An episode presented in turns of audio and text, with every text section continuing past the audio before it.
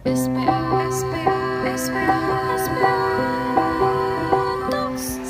datang di SPA Talks. Halo, selamat datang di Spatok season kedua, episode 10. Guys, nggak kerasa nggak sih? Kita kuliahnya udah sampai setengah semester gini nih. Gimana nih kuliah kaliannya? Apakah eh, kalian nih para maba nih udah eh, stres atau udah mau keluar FE atau gimana nih? Eh iya nih, gimana nih Mama Mbak? Kalau kita sih udah santuy kan. Anti itu ya nih nih. Yo eh. Nah iya kalau misalnya dari kita sih kayaknya udah santuy ya. Apalagi kan kita udah pada dua tahun lebih. Mungkin kita udah paham lah yang kurang lebih sistem kuliah tuh kayak gimana sih di FE. Iya bener banget. Apalagi eh, sekarang tuh kayak eh, kita udah terbiasa lah dengan kondisi online ini. Nah sekarang mendingan kita langsung ngobrol aja kali ya sama maba baru nih di EA. Nah, kita bener punya banget. intern EA nih, intern EA nih. Keren banget. Nah coba dong, Jona sama Cika. Tampilkan suara lo. Waktu dan tempat kita persilahkan buat lo berdua. Oke, jadi hai semua, kenalin nama gue Jonathan, gue dari akuntansi reguler 21. Hai, kalau gue Cika, gue dari akun KKI 21 dan sekarang kita lagi intern di EA nih. Oke. Nah, Jona sama Cika kan nih em, bisa dibilang mahasiswa baru ya maba nih karena baru masuk nih tahun 2021 ini. Jadi berhubungan ini kuliah perdana kalian dan mungkin juga bagi teman-teman maba yang lain yang sedang mendengarkan podcast ini, boleh dong Jona sama Cika review gimana sih kuliah perdana kalian perasaannya? Oke, kuliah perdana tuh udah pasti beda banget sama SMA ya, di mana kita benar-benar culture shock banget sama semua tugas-tugas yang dilimpahkan ke kita. Rasanya kayak, rasanya tuh kayak tiap hari tersongkoh-songkoh gitu loh, kayak mau minta tolong, tapi ya itu udah tuh jadi tugas dan kewajiban. Jadi kayak bener-bener harus dinikmatin aja sih, karena kalau nggak nikmat ya bisa mati sebenarnya. Waduh, bener banget sih Jo. Gue sebenarnya setuju banget sama lo. Gue tuh jujur aja ya shock banget sama kuliah karena beda banget gak sih sama SMA. Pas di SMA ya, gue tuh satu bab itu kita bahas kayak tiga minggu lah. Tapi kalau di kuliah, dua bab dibahas satu kali pertemuan. Dan itu gila banget, boy. Asupan gue setiap hari tuh banyak banget. Jadi itu sih yang paling gue shock. Iya kan, makanya kayak udah deh pokoknya kuat-kuat aja kita masih maba juga nih. Nah, daripada kita pusing-pusing mikirin kuliah, gimana kalau kita masuk aja ke topik horor kita malam ini? Setuju gak? Setuju. Setuju banget, Setuju setuju banget. Nah, kalau gitu, welcome to Hi Seram. Guys, guys, kalian ada nggak sih pengalaman horor gitu? Oke, eh, mungkin dari gue dulu kali ya, karena gue pernah ngalamin sendiri sih, tapi em, sebenarnya ini ceritanya barengan. Jadi pas gue ngalamin kejadian ini, gue lagi sama dua teman gue yang lainnya. Nah, jadi pas gue masih maba, kalau untuk angkatan 2019 ke atas tuh kita masih ada yang namanya em, MPK seni atau olahraga. Nah, gue ngambil karawitan Jawa. Nah, karawitan Jawa tuh di FIB dan kelas MPK em, seni tuh kalau nggak salah tuh sesi sesi 3 ke 4 gitu loh. Jadi mulainya jam 4 sore atau jam 5 sore biasanya. Nah, gue tuh suka dapet yang sesi kedua nih kalau misalnya kelas. Jadi yang sesi lebih sore. Nah, em, pokoknya kalau misalkan mau ke FIB, kalau kalian belum pernah ke UI, jadi dari Fakultas Ekonomi, kalau mau ke Fakultas Ilmu Budaya tuh ada jembatan. Nah, jembatannya itu namanya Jembatan Texas. Jadi dia jembatan yang menghubungi eh, Fakultas Teknik dan Fakultas Sastra. Nah, kenapa gue lewat sana? Karena FE tuh kebetulan bener-bener di sebelah sama FT. Jadi jembatannya juga masih bener-bener di sebelah gedung FE. Jadi gue otomatis kalau mau kelas lewatin jembatan itu dong. Nah, em, sebenarnya gue dari awal kelas juga em, karawitan Jawa tuh dulu emang udah sering dikasih rumor-rumor kayak hati-hati deh kalau misalnya ngambil karawitan Jawa kalau lagi sendirian di ruangan nanti em, apa namanya alat musiknya suka bunyi sendiri. Terus bahkan hari pertama gue kelas, tau gak sih? Jadi di belakang dosen gue tuh kan ada pintu, ada kaca, tapi kacanya gelap gitu. Nah itu ada orang lewat tiba-tiba. Gue tuh panik gemeteran terus dosennya tuh sampai sadar loh. Em, coba Lucia kamu ngeliatin apa? Itu ada bayangan lewat asli atau enggak ya Pak? Gue sampai nanya kayak gitu. Soalnya FIB tuh emang gedungnya tuh terkenal karena dia eh, bangunannya tua kali ya cenderung tua dan banyak em, apa namanya alat-alat yang em, yang berbau bahasa baiknya apa sih kayak berbau tua gitu? Apa ya? Intinya, intinya alat-alat tua lah ya. Udah lama di situ kali ya. Ya, iya gitu. Ya kayak berbau-bau kayak hawa-hawanya lembab-lembab dingin gitu gak sih? Iya, pokoknya di FIB tuh beda lah. Pokoknya dia masih sangat mempertahankan budaya deh kayaknya. Jadi alat-alatnya juga em, cenderung kalau misalnya gue di Karawitan Jawa, uh, masih alat-alat musiknya bener-bener um, tradisional gitu. Jadi um, dan karena gue denger rumornya tuh pas kelas pertama gue geter dan dosen gue kayak ya coba tebak menurut kamu asli atau enggak. Jadi dosen gue tuh saking sering ngedenger cerita kayak gitu dia udah cuek gitu dan dia bilang emang ya gitulah kalau misalnya tiba-tiba bunyi sendiri mungkin angin gitu diisengin lah gue intinya. Pokoknya tapi dari situ gue udah feeling kayak hmm kayak ini dosen gue sebenarnya tahu nih ada sesuatu nih pasti cerita-cerita itu nggak nggak cuma rumor menurut gue.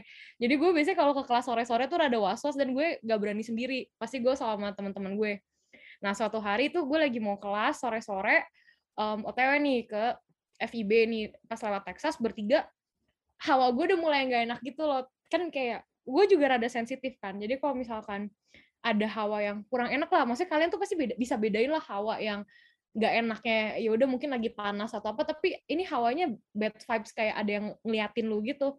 Gue tuh pas jalan udah gak enak tapi gue diem aja karena kan ada pepatah kalau lu merasa atau melihat sesuatu jangan omongin di tempat kan goblok ya teman gue gue nggak tahu dia dia gimana ya. Teman gue tuh katanya bisa ngeliat nih kata ini kata dia ya.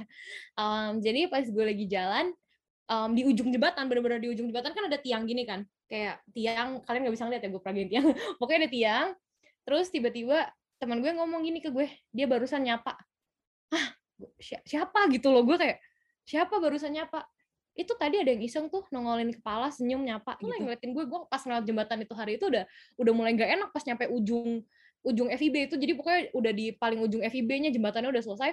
Dan pas kita um, jalan keluar jembatan temen gue langsung ngomong kayak nah, gitu. gue gak tau mungkin gue doang atau gimana tapi emang sebenarnya kalau misalnya kalian kalian cari di Cermis UI atau di mana emang kalau dari FIB sendiri itu dia lumayan banyak cermisnya. Karena ya tadi gedung-gedung um, gedungnya juga cenderung um, lebih tua gitu modelnya Nah, makanya kali mungkin itu bad vibes yang gue dapet karena gue emang udah parno dari cerita-cerita pendahulu, tapi di saat itu gue ngerasain bad vibe, temen gue bisa dengan gampang, dan gue gak cerita ke dia dong. Berarti kok bisa sih dia tiba-tiba langsung ngomong ke gue, itu tadi ada yang iseng nongolin muka terus nyapa.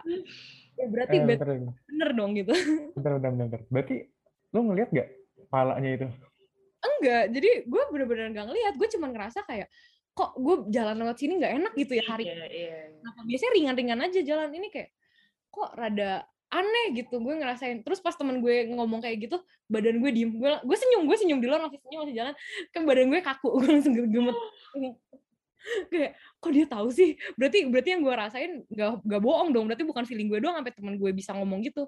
Padahal gue tuh nggak cerita cerita gue tuh kalau ya gue udah biasa kalau ngeliat gitu dan gue nggak enak ya udah gue senyum senyum aja nanti ceritanya pas udah di luar gedung gitu nah ini baru keluar dari jembatan temen gue langsung ngomong kayak gitu berarti kayak mungkin aja ada gitu. Gue gue juga ada cerita nih, tapi bukan gue yang ngalamin langsung. Tapi ini tuh masih berkaitan sama daerah-daerah UI yang kadang-kadang tuh sepi. Jadi UI kan luas banget ya guys. Uh, dan kita tuh kayak ibaratnya daerah-daerah uh, ekstensi dari UI itu kayak misalnya Kutek, Kukel, terus kayak daerah asrama UI. Itu kan kayak panjang, misalnya kayak nggak di tengah-tengah UI tapi di pinggir-pinggir UI dan itu nggak nggak semua orang tuh rame di daerah situ. Nah waktu dulu zaman gue OPK nih, gue tuh OPK. Ini bukan gue yang langsung bukan gue yang langsung ng ngalamin ya. Jadi gue OPK tuh ngerjain tugas tuh sampai malam banget kayak jam 11 jam hampir jam 12 gitu. Terus salah satu teman gue itu uh, tinggalnya di asrama UI. Nah dia cuman dia doang tuh di kelompok gue yang di asrama UI uh, dia bawa motor biasanya dia sama temennya kan pulangnya tapi karena kita malam banget dia pulangnya sendiri. Terus uh, dia naik motor nih. Uh, dia bilang kayak ya udah dia cabut kan dia cabut. Kita semua pulang pulang. Gue udah nggak tahu apa apa lagi di malam itu. Sampai ketemu lagi di besokan harinya nih. Kan kita masih OPK kan. Ketemu lagi besokan harinya dia cerita ternyata pas dia pulang malam-malam itu, dia tuh ngelewatin jalanan yang namanya Jalan Cinta. Jadi kalau misalnya kalian nggak tahu, Jalan Cinta itu jalan yang menghubungkan Kutek ke asrama. Nah itu tuh cuman jalan kecil yang kayak uh, cuman satu satu motor gitu, ya dua motor bisa sih, tapi kayak uh, jalan itu benar-benar kecil. Jadi kayak lu cuma jalanan kecil sempit gitu, dan kirinya tuh bukan kos-kosan, bukan pemukiman, tapi tembok. Jadi kayak itu benar-benar baris paling keluar UI gitu loh. Jadi lu udah masuk UI tapi kayak itu di paling pojok. Terus uh, lu ada di tengah-tengah yang kayak pohon-pohon gitu banyak. Dan karena itu ada di jalanan yang kayak menuju asrama, which is itu udah nggak ada fakultas lagi dan itu cuma jalanan doang sepi banget lu bisa bayangin lah itu jam 11 malam kayak gimana terus temen gue ini bilang dia tuh ngerasa kayak ada yang ngeliatin tapi uh, pokoknya temen gue ini tuh nggak nggak bisa gue nggak tahu ya dia bisa ngeliat banget atau enggak tapi dia pertama tuh cuma ngerasa doang dia kayak pengen pura-pura nggak tahu gitu jadi kayak udahlah bodo amat gue nggak nggak mau ngeliat belakang gitu. Tapi ternyata akhirnya dia lihat kalau di atas uh, pohon itu ada kayak kuntilanak gitu warna merah. Lagi ngeliatin dia. Semuanya perjalanan lu bayangin jam 11 malam lu capek tapi mungkin karena faktor dia capek juga kan. Dia capek sudah kayak jam 11 malam jalannya sepi gak ada orang lain. Terus dia kayak ngeliat gitu. Sudah gara-gara ngeliat itu dia nggak mau ngeliat lagi. Dia ngebut akhirnya dia balik ke asramanya.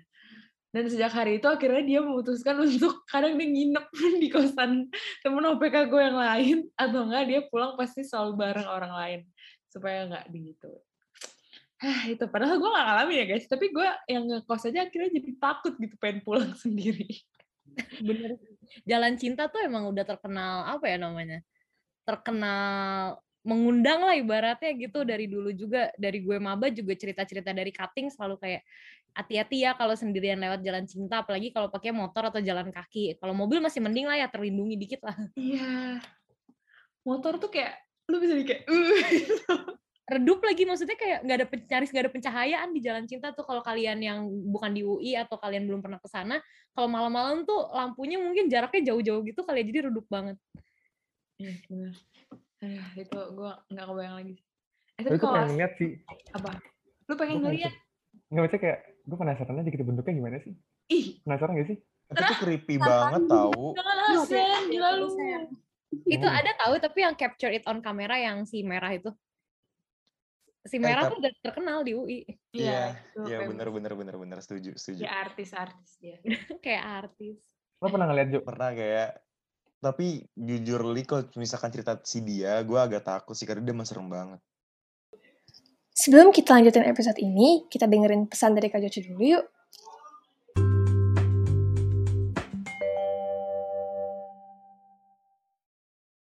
Iya, bentukannya ya. juga hancur pokoknya gue gak bisa cerita deh karena bakal kebayang dan takut terpanggil gitu Aduh. Ya, gimana dong gue udah cerita ya tuh bilang dari awal dong bener gak sih? Nggak, tapi emang terpanggil Enggak karena kan kalian kan belum melihat aslinya kan jadi nggak bisa ngebayangin gitu loh kan kalau gue hmm. udah dan gue tuh udah tahu bentuknya jadi kayak takutnya ke gue. Ya, Aduh. Sebenarnya tuh dia pernah muncul di snapgramnya orang gitu loh tapi gue nggak tahu yang di snapgramnya orang apakah itu rupa aslinya atau emang semata-mata yang kita lihat hmm. doang gitu loh. Hmm. Ada kasusnya gitu jadi ada um, mahasiswa lagi di perpusat ya di uh, perpustakaan UI. Perpustakaan UI kan nempel sama um, danau kan depan kalau yeah, yeah. pernah UI kan perpustakaan UI terus terus depannya danau kalau kalian duduk-duduk di luar kan. Jadi tuh um, lagi maghrib dia lagi nungguin temennya sholat kayaknya. Jadi biasalah cewek snapgram snapgram dan dianya nggak sadar. Tiba-tiba semua orang DM dia itu di belakang lu siapa? Itu di belakang lu. Cek cek cek cek cek gitu loh. Pokoknya kayak suruh pada semuanya pada suruh cek story dia. Dan itu story kelepas ke anak-anak UI gitu loh intinya.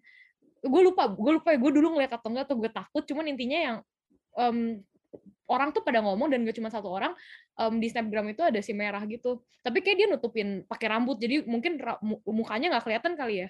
Gue juga kurang ngerti sih. Gue lupa karena gue dulu penakut jadi kan gue tinggal sendirian nggak berani ngeliat. Kayak gitu kan bisa dibikin-bikin gak sih?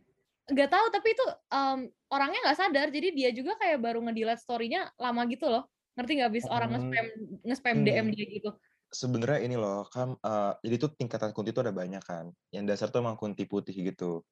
Dan kalau misalkan emang kalau udah masuk ke merah itu udah tingkatan yang paling kuat gitu loh. Dan biasanya semakin kuat positif semakin negatif energinya dia bakal semakin bisa buat ngeganggu orang. Bahkan dia bisa dia dia bisa nunjukin badan dari atas sampai bawah gitu. Literally kelihatan dan dengan jelas dan dia bisa ngebunuh orang juga terus gue mau nyambung nih cerita tentang video call. Jadi uh, gue pernah merasakan jadi kan gue keterima di beberapa panitia eh di satu panitia ada satu organisasi kan. Nah di salah satu itu tuh gue pernah lihat ada satu sosok di belakang orang orang yang lagi video call sama gue gitu loh. Jadi itu uh, posisinya dia di kamar. Terus dia tuh nggak sengaja ngegeser HP-nya gitu. Terus gue lihat kan kayak lah itu apaan dah? Kok putih? Gitu kan gue pikir kan mau kena atau something yang berbau putih terus dia nggak sengaja gituin lagi loh kayak dia tiba-tiba ngegeser laptopnya gitu dan itu jelas banget gitu dan itu ngerangkul orangnya itu Literally bahkan rambutnya nempel ke nempel ke mukanya gitu. Definisi kayak gini, miring palanya. Oh, ya, Terus rambutnya jatuh gitu loh ke muka si orang ini yang lagi fit call itu. Terus kayak itu tuh betul gue udah gak kuat kan. Kayak gue pengen keluar dari zoomnya gitu, cuma emang gak boleh juga kan. Akhirnya gue kayak off cam terus, tapi pas gue on cam malah di sampingnya dia persis mukanya. Jadi kayak di samping-sampingan gitu, duduk bareng mereka berdua. Terus kayak itu energi gue jujur tuh kayak juga ada- udah gak kuat banget. Akhirnya gue bener-bener kayak off cam parah sih di situ. Terus kayak langsung udahlah munculnya pas nanti aja pas udah masuk ke breakout, breakout room gitu. Gitu. Itu cerita gue sih. Itu cerita kedua gue gue juga pernah pulang dari salah satu rumah temen gue. Itu tuh pulang jam 12 malam gitu kan. Nah buat arah ke rumah gue tuh ada dua jalan. Jalan utama gitu ada yang lewat jalan kecil sama yang, ada yang lewat jalan besar gue mutusin buat lewat jalan kecil karena situ tuh eh, rame cuma sepi gitu. Jadi kayak ya ada ada adalah kehidupan di sana gitu kan. Tiba-tiba pas gue mau lewat di jalan kecil itu ada tukang tahu nih jam 12 malam. Tukang tahu bawa bukan gerobak sih kayak bawa apa sih bakul gitu mungkin ya bahasanya. Terus eh, kan karena gang gue kecil jadi gue nungguin dia dulu buat keluar baru motor gue bisa masuk ke dalam. Nah itu gue nungguin kan karena waktu itu tuh motor lampu motor gue tuh lagi rusak jadi gue nggak bisa ngesorot gitu gue nggak bisa nge-highlight dia gitu. Tiba-tiba dia keluar nih pas-pasan sama gue dia bilang dek di belakang saya ada yang ngikutin nggak sih? Kok saya ngerasa berat ya? Gue bilang nggak ada kok pak nggak ada gitu kan. Coba cek lagi. Nggak ada pak. Oh ya udah soalnya merasa ada yang ngikutin. Tiba-tiba tuh bapak-bapak tuh pergi nih ke belakang. Nah pas gue naik motor tiba-tiba ada di belakang jok gue siang nempel sama bapak-bapak ini. Apa? Di belakang jok lu. Jadi numpang Iya. sama lo. Iya. Aduh. Dia main Dan- pindah tumpangan. Iya, terus Aduh. Keren banget dah. Gila ya. Lu bisa lihat ya, Jo? iya iya ada lah kayak Oh gitu my god, ah, gue takut. terus Oh. kayak gue cuma bisa terus gue cuma bisa bilang kayak eh, udah jangan ngikutin kita punya kita punya urusan masing-masing kan kita beda juga gitu kan terus akhirnya dia bilang kayak eh dia nggak bilang dia cuma ngangguk terus hilang gitu nah tapi besoknya pas gue tidur siang itu tuh gue ketindihan gitu loh. Jadi gue mimpi ada orang meluk gue itu gede banget warnanya hitam gitu kan. Terus dia meluk gue gue bilang nih ah gue tahu ini cuma mimpi. Itu gue bilang di mimpi gue sendiri gue bilang kayak gitu. Dia bilang enggak kok cobain aja. Gue dipeluk sama dia terus tiba-tiba badannya jadi gede itu hitam gede banget dan gue tuh langsung nggak bisa nafas sama sekali. Dan pas gue melek itu tuh lampu rumah gue jadi hitam lagi gelap semuanya. Satu kamar gue jadi gelap gitu kan. Bahkan gue nggak bisa gerakin tangan dan gue nggak bisa ngomong. Karena di depan itu kan meja makan dan gue nggak bisa manggil bapak gue gitu. Jadi pas gue ngomong kayak papi tiba-tiba tuh kayak eh, eh, eh, gitu-gitu doang sama sekali nggak bisa ngomong sama sekali. Akhirnya gue melek itu kayak itu antara sadar dan nggak sadar gue ngeliat di samping gue persis itu udah kakek-kakek duduk berdiri terus ngeliat ke gue gitu. Terus kayak gue merem lagi langsung gue doa itu gue cuma doa salam Maria 10 kali bahkan gue nggak sanggup doa karena rasanya tuh kayak ketekan banget dadanya.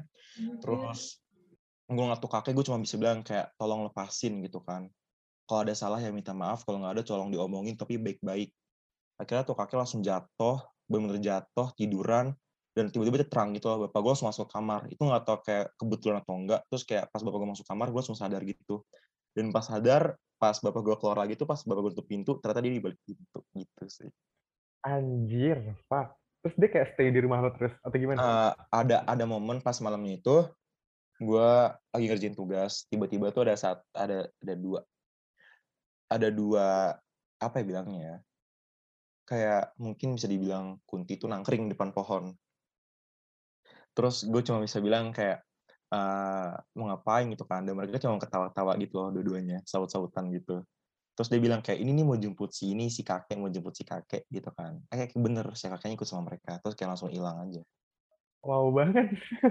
Baru tahu bisa dijemput gitu. Baru pengalaman lo keren banget. Makanya gue paling nggak bisa gitu loh belajar di atas jam 12 atau jam 1 karena udah pasti mereka bakal ngelirik-ngelirik gitu dan gue tuh nggak bisa nggak bisa kayak ngehindarin gitu karena mereka mau diusir pun takutnya mereka makin kuat kan jadi kayak better ya udahin aja. Bahkan gue juga pernah yang kayak masuk gitu. Masuk. iya Gimana jadi eh, waktu itu tuh gue lagi pergi gue lupa ke mana daerah mana pokoknya coffee shop gitu. Terus gue nggak sengaja megang gagang pintu. Nah pas gue megang gagang pintu tuh dia juga megang gitu loh tiba-tiba tuh dia kayak langsung zep langsung ke gue gitu. Benar-benar kayak langsung zep terus kayak gue nggak sadar tiba-tiba gue ada di satu tempat tempat kayak kantor. Terus dia ada di pojokan dia lagi dipuk apa pecut gitu loh lagi dipecutin dan itu berasa banget di badan gue sakitnya.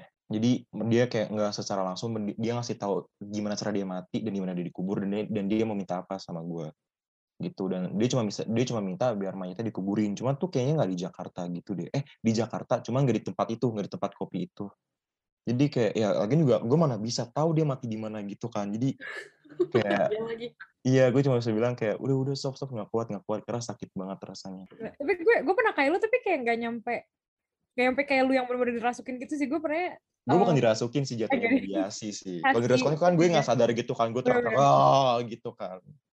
Gue pernah apa ya lagi naik curug tapi em, pas gue jalan tiba-tiba tangan gue kayak ada yang nyentuh gitu terus berat tangan gue. Bener-bener kaku banget sampai pulang gue komplain ke orang tua gue kayak aduh ini badan pegel banget gak enak. Tapi pada bilangnya kan mungkin gara-gara habis hiking kan. Cuman posisi tangan gue tuh paling gak enak dibandingin badan gue yang lain. Terus pas dipijit kayak tukang pijit gue bilang aura di sini gelap banget gitu. Gue kayak apa kayak lu ya itu? Tapi bisa sih entah karena lu dipegang atau entah karena dia nempel biasanya Hmm, tapi di tangan doang katanya pas di bagian lain tuh enggak gitu anehnya. Serem dah. kalau mereka bisa nempel di mana aja? Seriusan deh. Emang emang kita tuh gak pernah menduga gitu loh. Tapi emang aku mau cerita lagi sekali ini kayak paling serem gitu deh. Gue pernah ke rumah sakit nih salah satu rumah sakit di Jakarta. Gue nganterin temen gue sholat nih ya kan? Gue nganterin dia sholat dia wudhu gue cuma duduk di depan di bangkunya. Nah di bangkunya itu tuh ngadep ke arah ke arah dia sholat gitu loh. Tapi dia nggak belakangin gue posisinya. Nah udah kayak gitu dia sholat nih. Gue nggak tahu ya dia ngomong apa kayak sholat tuh kan gini ya kayak atas ke tengah gitu kan. Nah habis itu tuh gue nggak sengaja kelilipan. Gue kocok mata. Nah pas gue nengok lagi tiba-tiba tuh ada banyak orang di satu tempat itu. Definisi banyak orang kan. Terus mereka sujud. Nah pas mereka sujud semuanya nengok ke gue semua. Definisi tuh mereka ngeliat ke gue semua dan mereka kayak ayo ikut ayo ikut. Yang kayak gitu-gitu mereka saut-sautan gitu. Terus mereka kayak baca surat gue tahu surat apa tuh definisi yang gue juga nggak ngerti kan terus gue cuma balas pakai bapak kami doang terus mereka ngikutin juga divisi yang kayak enggak sih?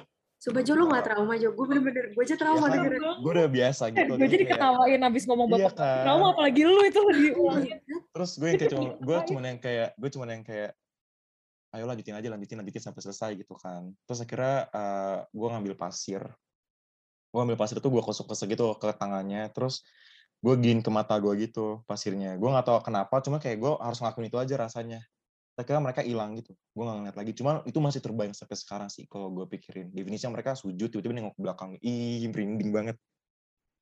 Si gue ngebayanginnya juga merinding banget Iya. sih. Definisi madep ke belakang gitu semuanya. Itu serem banget. Kayak doa aja nggak ngaruh. iya makanya kayak gue nggak tahu iman kita yang makin lemah atau mereka yang makin kuat atau gimana. Tapi semenjak dari Iya. itu gue shock. Biasanya abis gue doa tuh hilang soalnya. Nah, kalau gue sebenarnya ada sih pengalaman. Jadi itu bukan gue yang ngerasain sih, tapi temen gue dan posisinya gue ada di sana gitu. Jadi kan gue pernah kan pas kibraka di kedutaan gitu kan. Dan hamin satunya tuh kita tuh suruh nginap. Nah, nginapnya tuh di eh, basement gitu loh, di basement kedutaan.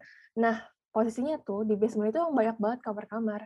Tapi kosong gitu loh. Jadi emang emang udah terkenal kalau di situ tuh angker gitu. Nah, jadi eh, pas yang siang kan ada tuh kita ke basement kan. Terus ada tuh kakak kelas gue karena dia tahu gue penakut banget. Dia tuh nakut-nakutin gue kayak cik hati-hati ya nanti kaki lo ada yang narik. Hati-hati ya nanti lu tidur ada yang nemenin gitu kan. Nah, itu gue bener-bener takut gitu kan. Nah, ya udah malam-malamnya itu eh, kan kita tuh cewek sama cowok tuh dipisah jadi dua kamar gitu kan. Jadi cewek digabung semua tidurnya tuh pakai bunk bed gitu. Nah, pas jam satuan gitu, tiba-tiba gue denger gue kebangun, lampu tuh udah nyala gitu kan, terus ada suara orang nangis gitu kan. Nah, terus gue ngeliat, nah yang kakak kelas yang nakut-nakutin gue itu tiba-tiba nangis. Nangis gitu, terus udah ada di udah ditenangin gitu loh sama kelas gue satu lagi gitu. Nah, katanya pas malam-malam gitu ada ada itu, ada itu dia tuh narik selimutnya kakak kelas gue. Terus pas kakak kelas gue ganti posisi gitu, jeger gitu di depan mukanya tuh ada itu gitu loh. Dan katanya ada kan temen gue tuh yang bisa ngeliat juga eh, posisinya si itu itu di bawah kolong tempat tidur gitu loh. Jadi eh, dan yang gue takutin lagi tuh yang kakak kelas gue yang diituin sama itu itu posisinya di kanan gue. Tapi untungnya gue nggak apa-apa sih karena gue karena gue tahu tempat angker gue tuh semalaman gue baca doa sampai temen gue tuh kayak cik lu berisik banget sumpah Sebelah Cik, gue. jadi, gue jadi lu gue bisa ngompol cik kalau orangnya dari sebelah kanan lu cik Lebih lebih ke pingsan sih Nin, bukan ngompol lagi ya. Untung, untung baca doa loh, tapi maksudnya kalau tempat baru kan kita harus sangat respect kan makanya ya. Eh tapi lu pada lu pada pernah ini gak sih pernah kemah gitu di Buperta?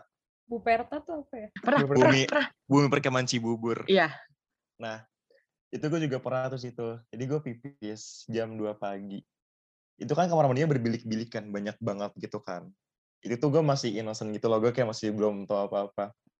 Terus tiba-tiba dari satu bilik-bilik-bilik itu kebuka semua pintunya. Kayak dir, tapi gak ada apa-apa. Kayak kebuka semuanya, literally kebuka serentak. Ding, kayak gitu. Tapi emang kebuka. Buperta vibes toiletnya gue gak suka sih. Saya Iya, kayak, bener, bener. ya sorry kalau ada yang punya Buperta denger cuma kayak dulu gue SMP, gue gak suka banget ke Buperta. Maksudnya kan waktu itu gue uh, jambore ya, SMP kalau nggak salah atau SMA gitu. Ke Buperta, gak tau sih gue tidak merasakan vibes. Wih, I don't feel the vibes dari toiletnya aja. Kayak gue gue sampai nggak mandi gitu tiga hari karena gue gue nggak mau lama-lama di toiletnya gitu. Nah, itu malu di rumah juga nggak mandi tiga Enak hari. aja nih, agaknya ini ratusan nih yang denger nih. Lu Tapi aneh gini, kalau lu kan Jo, lu pekanya lu bisa ngelihat gitu kan sebenarnya. Heeh. Gue tuh nggak bisa ngelihat, supaya kayak feeling feeling gue yang kencang gitu. Sampai lebih ke jatuhnya ke, ke bawah mimpi gue, tapi nggak kayak lu yang lihat langsung. Hmm. Ya, Mungkin gua- lo denial gitu gak sih, El? Mungkin lo bisa, cuma lo rasa kayak nggak bisa. Itu bisa kayak gitu loh, karena gue awalnya kayak gitu. Gue nggak bisa kok. Terus setelah gue dalam itu kayak kebuka gitu sendirinya. Gak sendiri sih gue.